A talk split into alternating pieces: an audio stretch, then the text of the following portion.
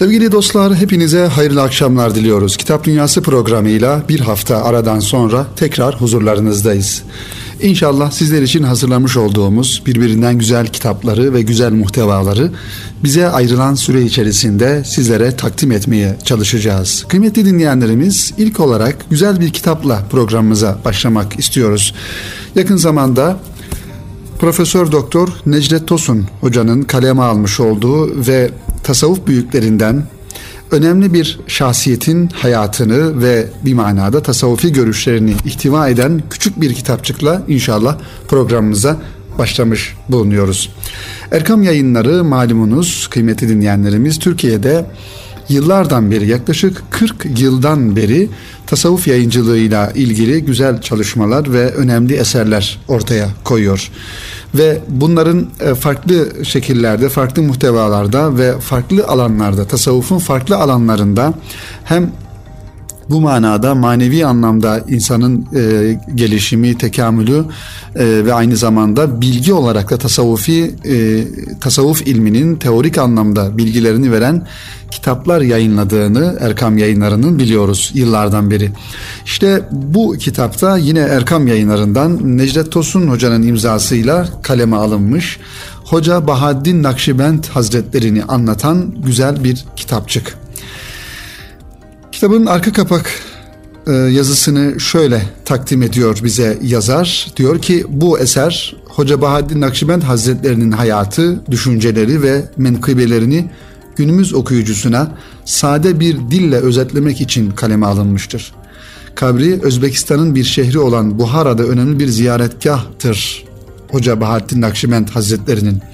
Kendisini rahmetle anarken elinizdeki bu eserin onun günümüz insanı tarafından daha iyi tanınmasına vesile olmasını temenni ediyoruz cümleleriyle arka kapak yazısını Necdet Tosun Hoca kitabın yazarı e, bu şekilde ifade etmiş. Efendim malumunuz tasavvuf insanın manevi hayatını tanzim eden, düzenleyen e, önemli bir disiplin.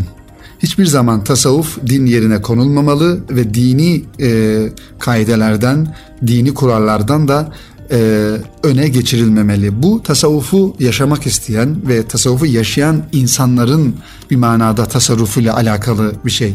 O yüzden e, zaman zaman tasavvuf karşıtlarının e, düşüncelerine veya fikirlerine baktığımızda eleştirdikleri noktanın bu olduğunu görüyoruz. E, halbuki tasavvuf e, ne bir dini kural ortaya koyar ne de bir hüküm ortaya koyar. Tasavvufun asıl gayesi insanın Cenab-ı Hakk'a, Rabbine daha fazla kulluk edebilme kabiliyetlerini kazanması, manevi anlamda tekamülünü sağlaması ve bunu belli bir disiplin içerisinde yapmış olması. İşte tasavvuf büyükleri dediğimiz insanlar bu e, başta Bahaddin Nakşibend Hazretleri olmak üzere tasavvuf tarihinde önemli olarak e, addettiğimiz, kabul ettiğimiz isimler e, gibi İmam Rabbani gibi, Mevlana Halid-i Bağdadi gibi e, büyük zatların ortaya koymak istedikleri ölçüler, prensipler aslında insanın bu yönünü, bu manada bir disiplinli bir şekilde ibadet hayatının ve manevi hayatının olması için ortaya konulan ölçülerdir. Aksi takdirde tasavvuf İslam'dan ayrı veya İslam'dan farklı bir e, düşünce, yeni bir anlayış ortaya e, getiren bir durum değildir kıymetli dinleyenlerimiz. Onun için e, tasavvufu bir manada e, eleştiren insanların ya da tasavvufi kavramlardan yola çıkarak bazı e, yönlerini eleştiren insanların aslında e, olayın mahiyetini, muhtevasını bilmeden, hadisenin tamamen dışından bakarak ve tamamen eleştirel ve ön yargılı düşüncelerle bakarak e, bir e, yorum yaptıklarını e, görmüş oluyoruz. Halbuki tasavvuf ne diyor öz olarak? İbadetini daha düzgün yap diyor e, zikrini Cenab-ı Hakk'ın bizden istediği ki Kur'an-ı Kerim'de defaatle ayet-i kerimelerde geçiyor.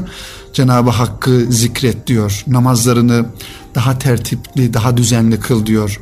İnfak et diyor. E, mütevazı ol diyor. Alçak gönüllü ol diyor. E, ondan sonra kendini değil daha çok başkalarını, muhataplarını düşün. Yani onlarla hemhal ol diyor. Yani bunlar e, bir manada e, İslam'ın bizden istemiş olduğu hususlardır.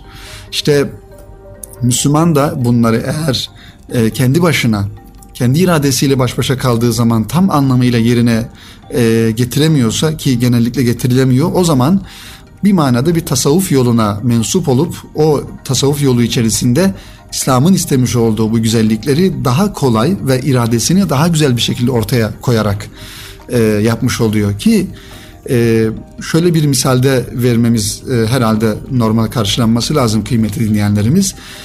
İnsan dünyevi ilimleri elde etmesi e, e, etmek istediği zaman herhangi bir okula, herhangi bir üniversiteye ya da bir liseye kaydını yaptırır ve orada birinci sınıftan başlar okulun bitimine kadar, üçüncü, dördüncü sınıfa kadar orada okul okur ve her sene diploma alır, her sene e, karnesini alır, notlarını alır ve sonunda da bir diploma alır. Bu dünyevi ilimler için ve dünyevi şartlarda olan bir durum. Aynı şekilde manevi anlamda da bir insanın e, önünde bir rehberinin olması ve onun e, arkasından gitmesi, onun dediklerini yapmış olması ki bu denilen şeyler e, İslam'a, şeriata, Kur'an'a, hadise, sünnete aykırı olmayacak olan şeylerdir.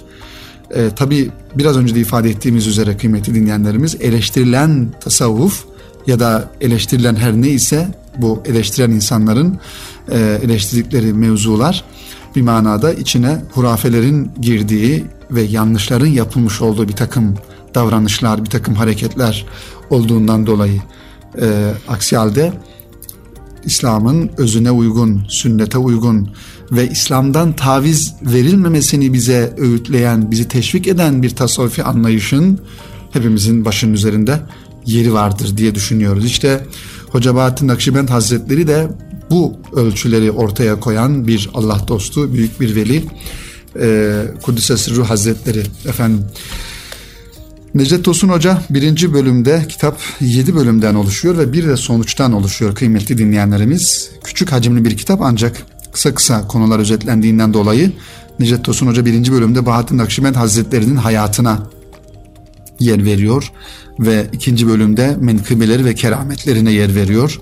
Sonra tasavvufi görüşlerine, tasavvufi hadis yorumlarına yer veriyor ve onun bazı hikmetli sözlerini burada ihtiva ediyor ve bize anlatıyor, aktarıyor ve kendisine nispet edilen eserlerden bahsediyor ve son olarak da yedinci bölümde vefatı ve kabri nerede olduğunu ve onu anlatıyor. Buhara'da kabri malumunuz e, Bahattin Nakşibend Hazretleri'nin Özbekistan'ın bir şehri olan e, Buhara'da. Efendim sonuç olarak da Nakşibendilik ve toplumsal hayata katkısı konusunu e, burada işliyor yazarımız. Tasavvuf kıymeti dinleyenlerimiz toplumları müsbet anlamda dönüştüren ve e, Anadolu'nun özellikle bizim Anadolu'muzun ülkemizin e, mayasında önemli bir katkısı olan e, bir disiplindir. Ve bu ve benzeri Allah dostları da her zaman bizim tarihimizde, geçmişimizde de böyle her zaman tarihimizde toplumları yönlendiren, istikametlendiren ve doğru istikametlendiren e, insanlar olmuşlardır. Ve o insanlardan günümüzde de aynı şekilde kanaat önderi dediğimiz ve toplumu doğru bir şekilde yönlendiren insanların olduğunu da söylemek lazım ve bu insanlara da her zamankinden çok daha fazla ihtiyaç duyulduğunu e, bilmek lazım. Çünkü e, ilim ya da bilgi bir manada bir noktaya kadar insanı e, alır, bir noktaya getirir. Ancak ilmin ve bilginin e, ulaşamadığı irfan dediğimiz marifet dediğimiz, hikmet dediğimiz hadiseler de ancak tasavvufi e, yolla veya bu manadaki e, eğitimle elde edilebilecek olan durumlardır. E, o yüzden Anadolu insanının irfanından bahsedilir. Anadolu insanının bilgisinden ziyade irfanından bahsedilir. Yani firasetinin açık olması, öngörüsünün yüksek olması. Bu da işte e, müminliğinin veya imanlığının kemaliyle alakalı bir durum olduğundan dolayı işte bizim toprağımızın ve bizim insanımızın mayasını yoğuran e, ve bizim insanımızı e, bu manada bir hikmet sahibi bir millet haline getiren asıl e, unsur da kıymetli dinleyenlerimiz e, tasavvuf olduğunu ifade etmek gerekiyor efendim.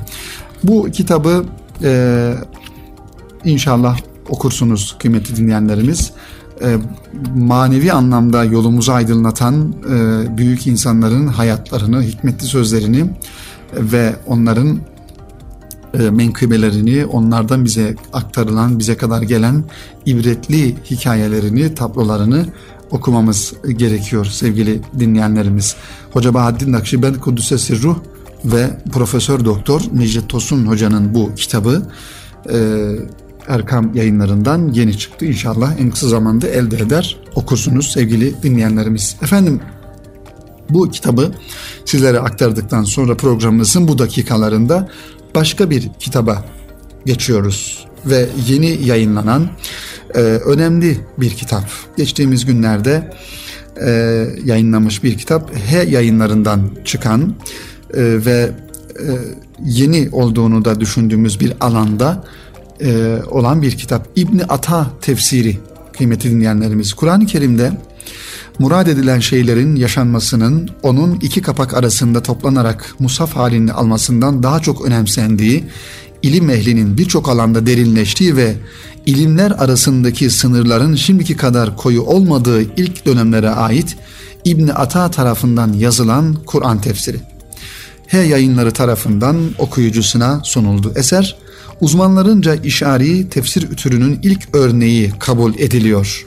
Orijinali kaybolmakla birlikte Sülemi'nin ilk kaynaklara atıfla kaleme aldığı hakikat tefsirinde İbni Ata'dan naklettiği bir takım ayetin tefsirinden derlenen bu kitap İbni Ata tefsiri adıyla Betül Gürer hanımefendinin tercümesiyle irfan hayatımıza kazandırılmış oldu, armağan edilmiş oldu kıymetli dinleyenlerimiz. Yani bu kitabın İbn Ata tefsirinin kıymeti dinleyenlerimiz e, orijinali maalesef elimizde olmadığından dolayı e, Sülemi'nin kendi yazmış olduğu Hakayküt tefsirinde bu e, zata e, ait olan bölümlerin derlenip toparlanması neticesinde bir kitap halinde tekrar yayınlanmış oldu ve ismi de İbni Ata tefsiri olarak yayın hayatına kazandırılmış oldu. Güzel bir çalışma. E, ki kitap üç bölümden oluşan kitabın birinci bölümünde İbni Ata'nın hayatı anlatılıyor. O son derece abid bir tefsir ve hadis alimi ve aynı zamanda ciddi bir sufidir İbni Ata. Hallaç ve Zünnun-u Mısri'nin yakın arkadaşıdır. Hatta Hallaç hapisteyken görüşmesine izin verilen iki kişiden biri olması sebebiyle e, onun Tavasin adlı eserini hapisten gizlice çıkaran ve günümüze ulaşmasını sağlayan kişidir İbn Ata. Hallac'ın bu eserini. İbn Ata Allah'ın kullarına farz kıldığı ilk şeyin marifetullah olduğunu ifade ediyor. Kulun Allah'a yakınlığı mutlak ve nihai hedefi olmalıdır diyor. Uzlet yerine halk içinde hak ile olmayı tavsiye ettiği bilinen bir bilinen ilk ariftir ki Hoca Bahattin Nakşibendin de aynı şekilde böyle bir ifadesi var kıymetli dinleyenlerimiz. Asıl marifet halk içinde hakla beraber olmak. Hani tasavvufi hayatta bir münzevilik, bir inziva hayatı olduğunu biliyoruz.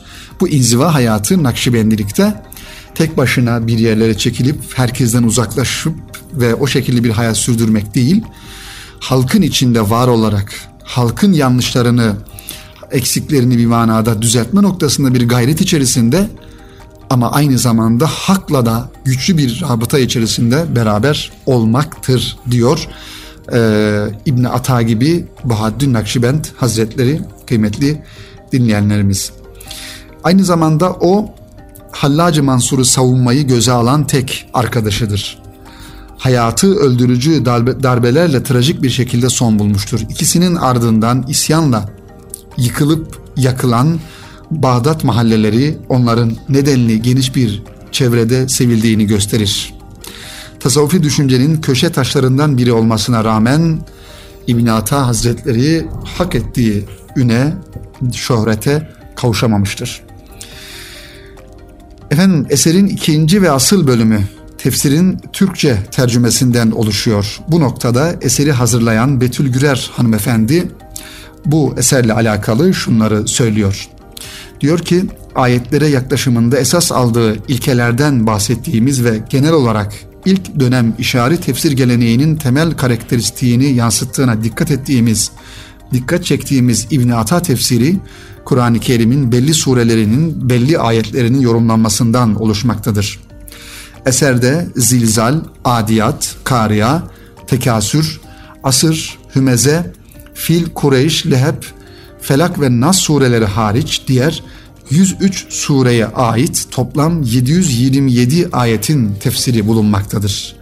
Bunun sebebi de az önce ifade ettiğimiz üzere Sülemi'nin Hakaykut tefsirinden alındığından dolayı yani İbn Ata'ya ait olan düşünceler ve onun yapmış olduğu ayetlere tefsirler alındığından dolayı ancak Kur'an-ı Kerim'in 103 suresinden 727 ayetin tefsiri bulunmaktadır. Yani yaklaşık altıda bir ayet e, tefsir edilmiş oluyor bu kitapta. Üçüncü ve son bölümde kıymetli dostlar eserin bel kemiğini oluşturan ibadet, ahlak, seyr-i sülük ile kalbi ve irfani kavramlarla tefsirin kapsamlı bir tahlili yapılıyor. Öyle görünüyor ki bu değerli tefsir okuyan kişilerin kendi gönül dünyalarında Kur'an-ı Kerim'in başka başka açılımlara kavuşmasına vesile olacak kıymetli dinleyenlerimiz. Efendim tasavvufi manada yazılan tefsirlerin azlığından ifade ediyoruz. Gerçi bu tefsir işari bir tefsir olduğunu başta ifade etmiştik ancak tasavvufi anlamda yazılan biliyorsunuz yine Erkam yayınlarından çıkan ve 23 ciltten oluşan Ruhul Beyan tefsiri de gerçekten önemli bir tefsir ve önemli bir boşluğu dolduruyor. Ruhul Beyan tefsirinin hakikaten çok özel okuyucuları, bizzat takip eden ve okuyan insanları olduğunu biliyoruz. Ee, hemen şunu bir e, kardeşiniz olarak ifade edelim.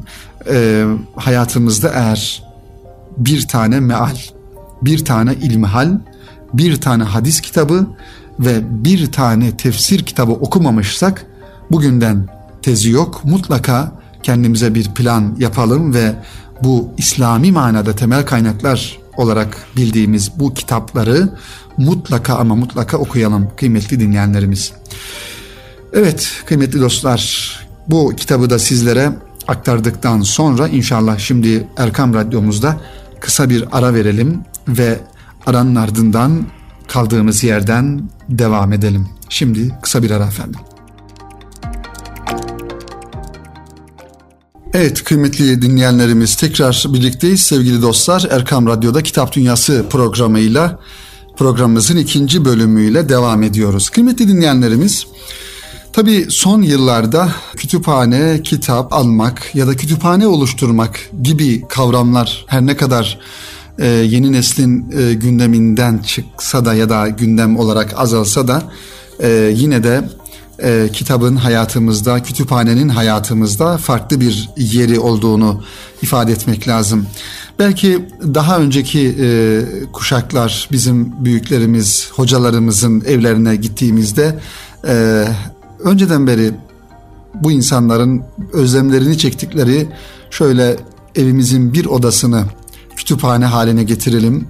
Bütün duvarları baştan başa kitaplarla dolduralım ve evimizin bir odası ailemizin kitap okuduğu, kitapla hemhal olduğu e, bir ortam olsun hasreti e, öteden beri vardır. O yüzden hocalarımızın evine gittiğimizde gerçekten e, evin bir odasını bu şekilde buluruz ve e, görürüz. Fakat maalesef yaşamış olduğumuz bu yıllarda, bu zamanda artık teknolojinin de bir manada geliştiği ancak kısır döngüye soktuğu bizi bu yönüyle e, bir durumdayız. Yani ne kütüphane artık evdeki kütüphanelerimizde bir manada fazlalık haline gelmiş oldu. Ya da insanlar ya ben zaten elektronik kitap kullanıyorum telefonumda binlerce on binlerce kitap var ne gerek var bu kitapları almaya? gibi e, düşünceye sahip olmalar. Aslında e, buradan baktığımızda kıymetli dinleyenlerimiz e, biz bu yönüyle biraz daha e, gelenekçi düşüncede düşünceyle hareket ediyoruz. O yüzden yine de kardeşlerimize özellikle genç kardeşlerimize evlerinde mutlaka bir kütüphane oluşturmalarını ve nitelikli kitaplar e, bulundurmalarını e, ve hatta evlerinin e, bir odasının bir odasının böyle bir kütüphane şeklinde dizayn edilmesini e, tavsiye ediyoruz ve aynı zamanda e, buna ilave olarak da tabii ki e, okuma listeleri zaman zaman paylaşılır, zaman zaman yapılır. Şimdi bu konuda yani bir kütüphane oluşturmak ya da bir okuma listesi oluşturmak nasıl olur? Nasıl yapmak lazım? Burada nasıl bir yol izlemek lazım? Bu konuda e, size hazırlamış olduğumuz bir yazıdan hareketle düşüncelerimizi e, paylaşmaya çalışalım kıymetli dinleyenlerimiz. Efendim herkesin kendine göre bir okuma listesi olmalıdır. Kuşkusuz her yazar okur, bireysel bir okuma serüveni yaşar. Kendi okuma listesini oluşturur. İsmet Özer'in deyişiyle çünkü kitaplar insanı kitaplara götürür. Kitapların kendileri zenginliklerini ve yetersizliklerini ele verirler. Okumanın rehberi okumaktır der İsmet Özel. Edebiyat insanlar arasında ortak bir duygu, ortak bir dil geliştirirken gelir geçer olayları aşıp insanlara değişmez hakikatleri aktarır. Kör siyasetin ötekileştirici, ayrıştırıcı, nefret diline karşı edebiyatın, sanatın birleştirici ortak dili birbirimizi anlamamızı sağlayabilir, farklı anlayışlara köprü olabilir, birbirimizin acılarını, sevinçlerini paylaşmamızı sağlayabilir.'' Dünyanın tüm coğrafyalarından yayınlanan büyük edebi eserler insanı, hayatı, burada bulunuş nedenimizi, arayışlarımızı, özlemlerimizi, sevinç ve acılarımızı anlatırken insanlara ayna olur, kendimizle yüzleşme zemini oluşturur. Ortalama bir ömür sadece bırakın dünya edebiyatını, ülke edebiyatını bile yeterince okumaya yetmiyor. Seçme yapmak fani olmamızın bir sonucu yani seçme yapmak zorundayız. Zira dünyada yayınlanan veya dünya edebiyatı dediğimiz kitaplara ömrümüz yetmediği gibi kendi ülkemizdeki oluşan kitapları da okumaya herhalde yetmez. Onun için kitap seçmede ve okumada e, mutlaka bir e, seçici davranış içerisinde olmamız gerekiyor. Bu sebeple seçim yapmak kaçınılmazdır. Ancak ülkemizde daha doğru dürüst okuma listeleri üzerinde anlaşılabilmiş değil. Ne okullarda okutulacak eserler ne de hayat hayata hayat boyu okunacak bu manada belirlenen kitaplar var. Özellikle siyasileştirilmiş ve tek bakış açısını yansıtan listeler ise anlamsız ve değersiz bir durumda karşımıza çıkıyor. Aslında okuma tavsiyeleri sadece o kişiyi bağlar ve genelleştirilemez bir manada herkesin kendine göre bir okuma listesi olmalıdır dedik az önce ifade ettiğimiz gibi kıymetli dinleyenlerimiz. Kitap okuma serüveni böylesine biricik olmakla birlikte bir yazarın okuma bilinci, yüksek bir okurun okuma tecrübesi, okuma serüveni, sevdiği, etkilendiği kitapları bilmek de bir kazançtır ve önemlidir. Bu zaman açısından yolu kısaltacak hem eleme imkanı doğuracak hem de rafine bir kitap birikimini ortaya çıkaracaktır. Bu listeyi önemseyip önemsememek ayrı bir konu ama en azından bu kitapların varlığını bilmiş olacağız kıymetli dinleyenlerimiz. Özellikle genç okur, genç yazar için bu tecrübeler, yol göstermeler hayati bir ehemmiyet taşır. Türkiye'de Ahmet Hamdi Tanpınar'ın, Sezai Karakoç'un, İsmet Özel'in, Edip Cansever'in evet mesela bu tür insanların ya da e, Oğuz Atay'ın e, Yaşar Kemal'in onun ismini de analım Yaşar Kemal'in okuma listesini kim merak etmez mesela? Keşke bu o listeleri önerileri hep beraber bilebilseydik e, görebilseydik. Tabi bu ve benzeri insanların hayatları boyunca okudukları ve okudukların içerisinden e, seçtikleri, kendilerine göre yapmış oldukları mutlaka listeler vardır. Gerçekten bir Sezai Karakoç'un okuma listesini keşke hepimiz bilebilsek. Peki seçme yaparken, kitapları seçerken hangi kriterlere dikkat etmek gerekiyor? Kuşkusuz bir yazarı tanımanın en iyi yolu onun tüm kitaplarını okumaktan geçer. Çünkü bir yazarın en iyi şiiri öyküsü çeşitli kitaplarına dağılmıştır. Bu yüzden bir yazarı bütünlükle okumak gerekiyor. Ama bazen ifade ettiğim sebeplerden dolayı o kitaplardan seçme yapmak bunların tümünü okuyamayanlar için bir kitap önermek gerekebilir. Böylece bu kitaplar bir kapı görevi görecek. Okur o yazarın dünyasını, edebiyat anlayışını benimserse tüm kitapların okumayı da düşünebilecektir. Bu düşünceyi kıymetli dinleyenlerimiz zaman zaman programımızda da ifade ediyoruz gerçekten. Özellikle fikri anlamda bize bir şeyler katacağını düşündüğümüz, kattığını düşündüğümüz insanları, yazarları bir bütün olarak ele almak gerektiğini düşünüyorum. Yani bir kısım kitaplarını okuyup bir kısım kitaplarından da bir haber olmak e, bir manada o yazanın, o yazarın düşünce dünyasını tam manasıyla e, anlamamış olmak demektir.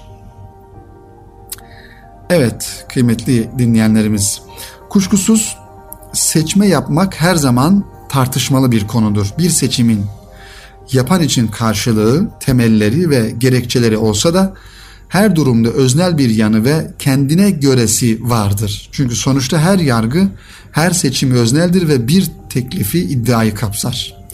Yani seçtiğimiz ve yazdığımız listeler, oluşturduğumuz listeler bir manada e, bizim dünya görüşümüze göre ya da bizim bakış açımıza göre şekilleneceğinden dolayı bir manada bizi bağlar. O yüzden daha ortalama listeler belki tavsiye ederken kitapları başkasına daha ortalama listeler ve bir manada muhatabımızın ihtiyacına, kabiliyetine, kapasitesine, idrak seviyesine göre listeler oluşturmak gerekiyor. Bizim okuduğumuz, bizim çok beğendiğimiz ve mutlaka okunması gerektiği gerekir dediğimiz bir kitap belki başka bir arkadaşımız ve muhatabımız tarafından ilgi çekmeyebilir, onun ilgi alanına girmeyebilir. O yüzden burada aslında e, kişinin önce kitap listesi oluştururken ya da kitap alırken, kitap okurken kendi ilgi alanlarını kendisinin bilmesi gerekiyor. Ve o ilgi alanlarının üzerine bina edecek bilgileri, birikimleri bu kitaplar vasıtasıyla yapacağından dolayı kitap seçimlerini de buna göre yapması gerekiyor kıymetli dinleyenlerimiz. Okuma listeleri hazırlanırken dar görüşlü, tek açılı, ideolojik ve duygusal yaklaşımlardan uzak durulmalı. Kalıplaşmış beğenilere teslim olunmamaya özen gösterilmelidir. Seçilen eser hem estetik, sanatsal açıdan güzel olmalı hem de edebiyat tarihimiz açısından bir önemi olması temel ölçüt olarak alınmalıdır. İyi bir kitaplık oluştururken dikkat etmemiz gereken hususlardan bir tanesi. Edebiyat tarihimizdeki zenginlik, çeşitlilik, değişim tam olarak yansıtılmaya çalışılmalı. Edebiyatımızın biçimlenişi ve gelişimi bu kitaplardan izlenebilmelidir. Yani bazen ideolojik olarak bizim gibi düşünmeyen ya da dünya görüşü farklı olan yazarların yazarları sırf ideolojik ayrımdan dolayı beğenmemek e, de doğru değil. Yani bizim gibi düşünmeyip de ama edebi yönü, şiiri, sanatı, edebi metinleri çok güzel olan e, yazarlar olabilir. O yüzden kitap seçerken bir manada e, ideolojik yaklaşmamak gerektiğini de ifade etmek lazım. İyi bir okurun yapması gereken öncelikle beğendiği, zevk aldığı, pek çok şey öğrendiği kitaplardan oluşan iyi bir kütüphane oluşturmaktır. Zaten iyi okurluk bir kütüphane oluşturma serüvenidir aynı zamanda kıymetli dinleyenlerimiz. Ne var ki bu ömürlük bir uğraştır. Bazen e, üniversitelerin kütüphanelerine gidiyoruz. Orada bakıyoruz. Mesela falan zatın falan kişinin kütüphanesi diye küçük bir tabela asılmış ve o insan belki binlerce, on binlerce kitabını oraya bağışlamış.